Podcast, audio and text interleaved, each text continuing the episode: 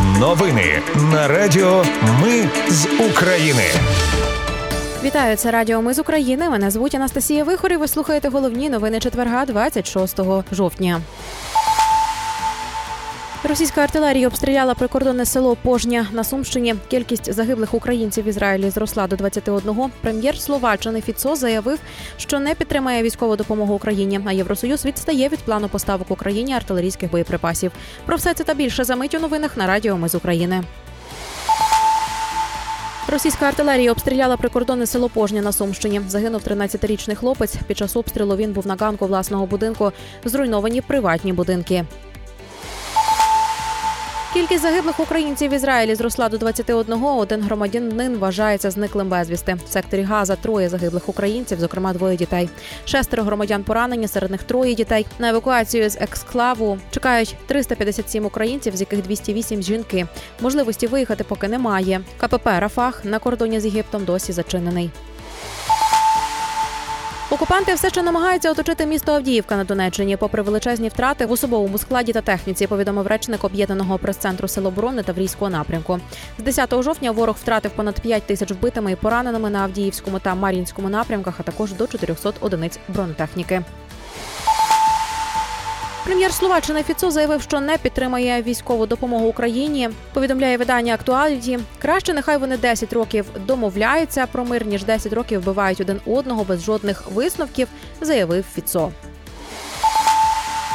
Прем'єр Угорщини Орбан заявив, що очікує на візит української делегації на переговори до Будапешта, аби зняти вето, яке країна наклала на допомогу Україні від Євросоюзу у розмірі 500 мільйонів євро.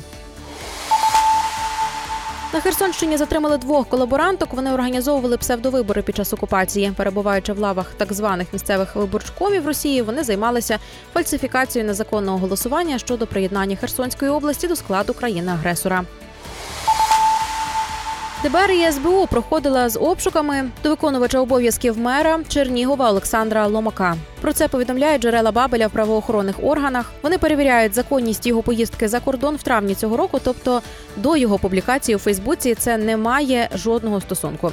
Також ДБР і СБУ проводять обшуки в Чернігівських обласній та міських радах. Слідчі перевіряють законність виїзду за кордон виконувача обов'язків мера і заступника голови облради. Ломако в травні оформив відрядження до Німеччини, але побував також Франції, Бельгії, Нідерландах та Польщі. Заступник в червні оформлював відрядження до Литви, але повернувся через Туреччину.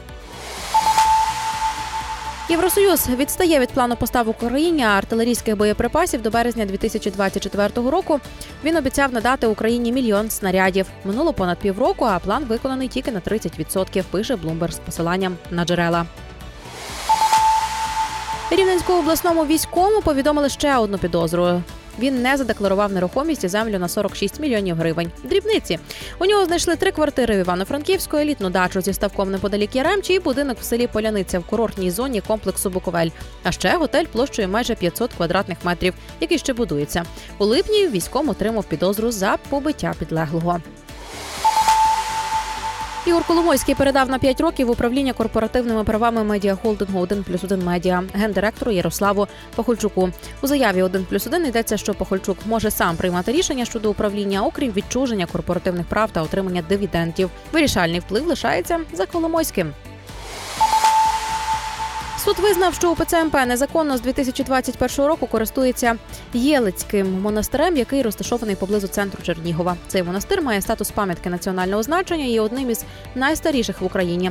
Московський патріархат займає його території з 1992 року. І на завершення фонд Джорджа та Амаль Клуні за справедливість звернувся до прокуратури Німеччини запитом розслідувати три епізоди воєнних злочинів росіян в Україні. Прокуратурі передали докази. Йдеться про удар ракетами Х-22 по селищу Сергіївка влітку 22-го року. Тоді загинули 22 людини, ще 40 поранені. Тортури та вбивство чотирьох чоловіків на Харківщині в березні минулого року, а також про вбивство, мародерство і сексуальне насильство на Київщині того ж місяця. На основі матеріалів прокуратура в майбутньому може видати ордери на арешт, зокрема через Європол та Інтерпол. Це були новини на радіо. Ми з України. Мене звуть Анастасія Вихор. Наші новини про те, що дійсно відбувається в Україні. Ми не робимо новини, зважаючи на чиїсь політичні чи бізнес-інтереси. У нас тільки реальні факти. Якщо на вашу думку те, що ми робимо, важливо, підтримайте нас. Заходьте на сайт Ми з України.ком та тисніть кнопку підтримати. Почуємось. Радіо Ми з України. Перемагаємо разом.